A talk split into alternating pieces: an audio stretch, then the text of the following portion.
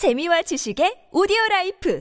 팟빵 안녕하세요. 군사돋보기입니다. 독일이 결단을 내리고 우크라이나군 측에 드디어 잠재적으로 500여 대 달할 수 있을 것으로도 예상되는 대규모 레오파르트 전차 지원이 시작되고 M1 에이브람스 전차마저 31대를 시작으로 우크라이나에 지원하겠다는 결정을 내림에 따라 러시아가 엄청나게 발끈하는 반응을 보이고 있습니다. 드미트로 페스코프 크렘린궁 대변인은 기자들과의 전화회의에서 미국과 유럽의 모든 행동을 이번 분쟁에 대한 직접 개입으로 간주한다며 엄포를 놓았는데요. 니콜라이 파트루셰프 러시아 국가안보회의 서기 또한 우크라이나에 대한 서방 국가들의 전차 지원에 대해 미국 미국과 북대서양 조약기구가 분쟁을 장기화하기 위해 노력하는 한편 분쟁의 직접 당사자가 되었음을 보여준다. 서방은 이번 분쟁이 끝난 뒤에도 러시아를 상대로 한 대리전을 절대 멈추지 않을 것이라 주장하며 날을 세웠는데요. 이 때문인지 최근 몰래 항로를 변경한 러시아 해군의 고르시초프급 스텔스 호위함이 대서양 서부 해역에서 미 본토의 워싱턴 DC를 목표로 핵탄두를 탑재할 수 있고 막는 것이 불가능한 것으로 알려진 지르콘 극초음속 미사일의 시험 발사를 진행하는 초유의 도발을 벌이기까지 했습니다. 러시아 측에서 이번 서방 국가들의 본격적인 전차 지원을 두고 이처럼 날선 반응 을 보이는 것에는 다 그럴 만한 이유가 있는데요. 이제 막 시작된 서방 국가들의 대규모 서방제 전차 공여는 두 가지 의미에서 러시아를 두렵게 하고 있습니다. 러시아가 전쟁을 멈추지 않는 한 서방 국가들의 우크라이나 지원 또한 멈추지 않는다는 것을 깨닫게 했다는 것이 첫 번째이고 더 이상 우크라이나 전선에 전차들을 공급할 수 없게 된 러시아가 겨우 우크라이나군과 비슷한 전차 전력으로 균형을 맞춰 대치하고 있다는 것이 두 번째입니다. 현재 러시아는 너무나 많은 전차들을 개전 이후 잃게 되면서 급기야 우크라이나군의 전차 전력과 비슷한 수준까지 떨어졌는데 각 부대의 장비 배치 현황과 관리 상태를 볼 때 오히려 러시아군 기갑 부대들은 우크라이나군 기갑 부대들보다 더욱 약화되어 있는 상태입니다. 이런 기갑 부대 사이의 열세를 러시아는 최근 300대 가량의 T-90 계열 전차가 가진 성능 우위를 통해 어렵게 극복하고 있는데요. 그러나 100대 이상의 서방제 전차들이 지원될 경우 러시아군은 크게 좌절할 수밖에 없는 끔찍한 일들이 전선에서 닥치게 됩니다. 그 끔찍한 일이란 무엇이며 서방에서 지원되는 전차들이 구체적으로 우크라이나군에 지원되어 어떻게 러시아군 전체를 무너뜨리게 할 수 있다는 걸까요? 전문가는 아니지만 해당 분야의 정보를 조사 정리했습니다. 본의 아니게 틀린 부분이 있을 수 있다는 점 양해해 주시면 감사하겠습니다. 한때 수만 대의 전차를 거느린 끝없는 기갑군단으로 유럽을 끝장낼 수 있다는 공포감을 심어주었던 러시아의 공포는 이제 빛바랜 과거의 유물이 된 지 오래입니다. 지난 2022년 2월 말 우크라이나 러시아 전쟁이 시작된 이후 현재 1월 25일까지 3,161대의 전차를 파괴당하거나 노획당했고 장갑차는 6,307대를 파괴당하거나 이렇습니다. 정도의 차이는 있더라도 여러 오신트 정보통들 중 누구도 러시아가 개전 이후 약 1년에 가까운 기간 동안 전쟁을 치르며 수천 대의 전차와 장갑차를 잃었다는 것을 부인하는 이는 없는데요. 현재 사실상 러시아군의 모든 주력 전차 전력을 합쳐봐야 우크라이나 전장에 남아있는 T-72B3 전차와 T-80 계열의 전차들 그리고 이제 300대를 채우지 못하는 T-90 계열 전차들이 러시아군이 동원할 수 있는 전부입니다. 한때 러시아군은 전차 전력 중 수적 주력을 차지하고 있던 T-72B3 전차를 2021년까지 무려 1000대가량 운용할 수 있었지만 우크라이나 침공 전쟁으로 인해 그 수는 크게 줄어들어 버렸는데요. 러시아군은 2022년 한 해에만 무려 261대가 넘는 T-72B3 전차들을 전선에서 파괴당하거나 잃었고 T-80 전차의 경우 또한 많은 수를 잃었습니다. 러시아군은 그동안의 전쟁에서 특유의 심각한 보급 및 병참 문제가 제대로 터져버렸고 이를 적극적으로 공략해 되는 우크라이나군의 공격에 의해 수많은 전차들을 잃을 수밖에 없었는데요. 설상가상으로 사기가 급격히 떨어진 러시아군 병사들이나 제대로 된 훈련을 받지 못한 채 전선에 동원된 신병들은 러시아의 우랄 자군 바고드 공장에서 꾸역꾸역 힘겹게 어떻게든 끌어모아 전선으로 보낸 전차에 연료가 떨어졌다고 간단한 고장이 일어났다는 이유 하나만으로 주저없이 버리고 달아나기도 했습니다. 그동안 여러 번 소개해드린 것처럼 많은 수의 러시아군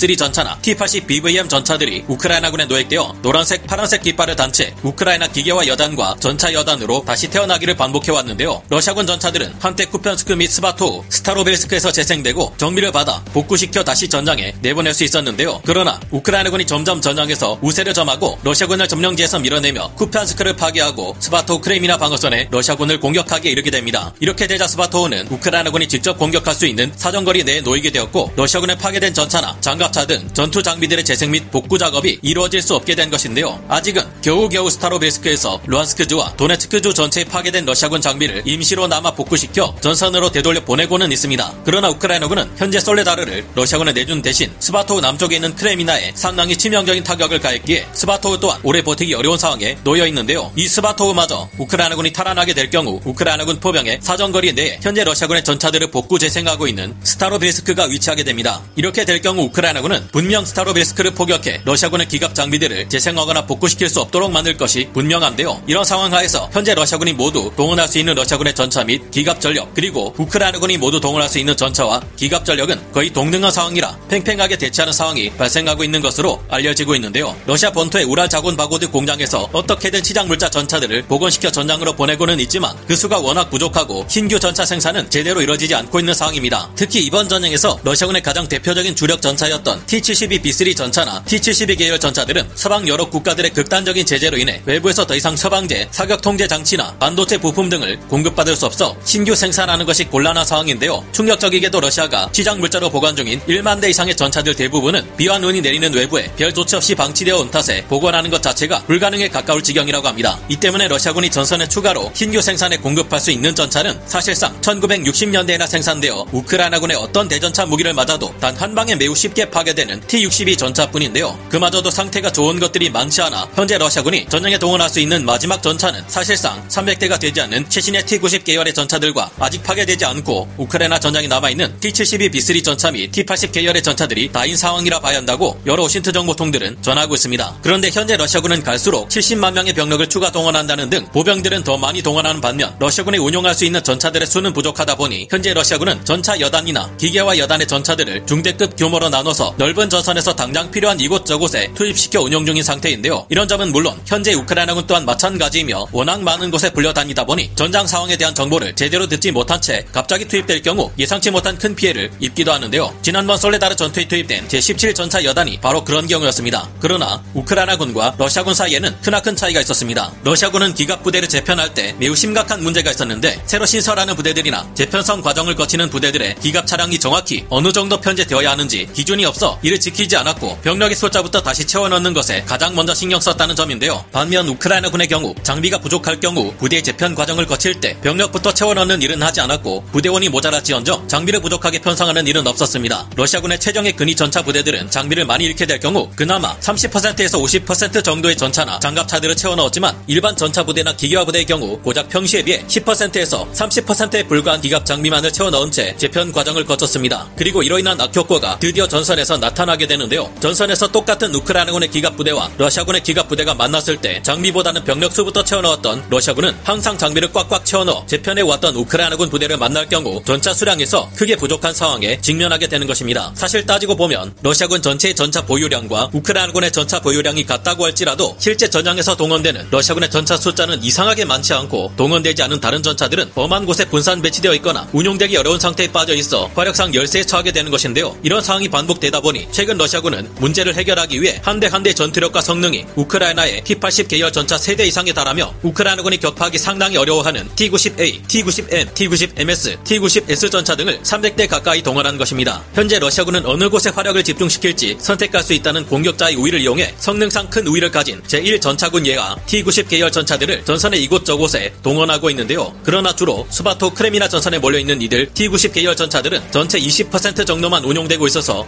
활약에서 한계가 분명한 상황입니다. 그런데 이런 상황에서 서방 국가로부터 무려 235대의 레오파르트2 계열 전차들과 31대 M1 에이브람스 전차가 우크라이나군 측에 지원된다고 하니 러시아군으로서는 미칠 노릇인데요. 추가 지원될 가능성이 있는 레오파르트2 계열 전차들과 M1 에이브람스 전차들, 이미 지원을 시작한 챌린저 2 전차에 프랑스의 르클레르 전차 등 여러 전차들의 수량을 모두 합칠 경우 그 수량이 500여 대를 넘어설 수 있다는 관측까지 나오고 있는 판국인데 이 많은 전차들이 몰려올 경우 현재 러시아군의 전력으로서는 어떻게 해도 이들의 진격을 막을 수가 없습니다. 현재 우크라이나 전선에서 러시아군과 우크라이나군의 기갑 전력은 서로의 우위를 점치기 어려울 정도로 팽팽하게 맞서고 있는데 여기서 단 100대 서방제 전차들만 추가 투입되어도 러시아군은 큰 난관에 빠지게 되는 것인데요. 러시아군의 전차들 중 많은 것들이 사용되기 어려운 것들이고 이 문제 때문에 전체 러시아군의 전차들은 여러 곳에 극히 적은 숫자들이 분산 배치되어 있는 상태입니다. 그렇기에 당장 서방제 3세대 전차들로 채워진 막강한 우크라이나 기갑 군단이 몰려올 경우 러시아군은 여러 곳에 퍼져 있던 자국군의 전차들을 급히 총동원해 어떻게든 맞서야 할 텐데요. 그러나 이처럼 워낙 부실한 전차들이 이곳저곳 퍼져 있던 것을 한 곳에 집중시키게 될 경우 전선 여러 곳에 러시아군의 전차들과 장갑차들이 빠지게 되면서 수많은 구멍이 생겨날 겁니다. 이렇게 되면 우크라이나군은 기갑 전력이 텅 비어버린 러시아군의 여러 취약한 지점을 향해 뛰어난 기동력을 가진 부대들을 밀어넣으며 지난 하르키우 전투 때 그랬던 것처럼 돈바스주 전체의 러시아군 부대들 전반에 회복하기 어려운 치명적인 피해를 입힐 수 있게 될 겁니다. 이 때문에 사실상 최근 결정된 서방 국가들의 수백 대 규모 전차 지원은 우크라이나 전장에서 남아있는 러시아군 전력을 완전히 전멸시켜 버리거나 우크라이나 영토 바깥 군사까지 모두 몰아낼 수 있는 가공할 전력으로 여겨지고 있는데요. 누구도 미래 일은 알 수 없고 어떤 변수가 발생할지 알 수 없는 것이 지금의 상황인 만큼 속단하는 것은 좋지 않겠지만 드디어 이 끔찍한 전쟁의 종지부를 생각해봐도 좋을까 하는 기대감을 가지게 됩니다. 여러분은 어떠신가요? 오늘 군사 돋보기 역사 마치고요. 다음 시간에 다시 돌아오겠습니다. 감사합니다. 영상을 재밌게 보셨다면 구독, 좋아요,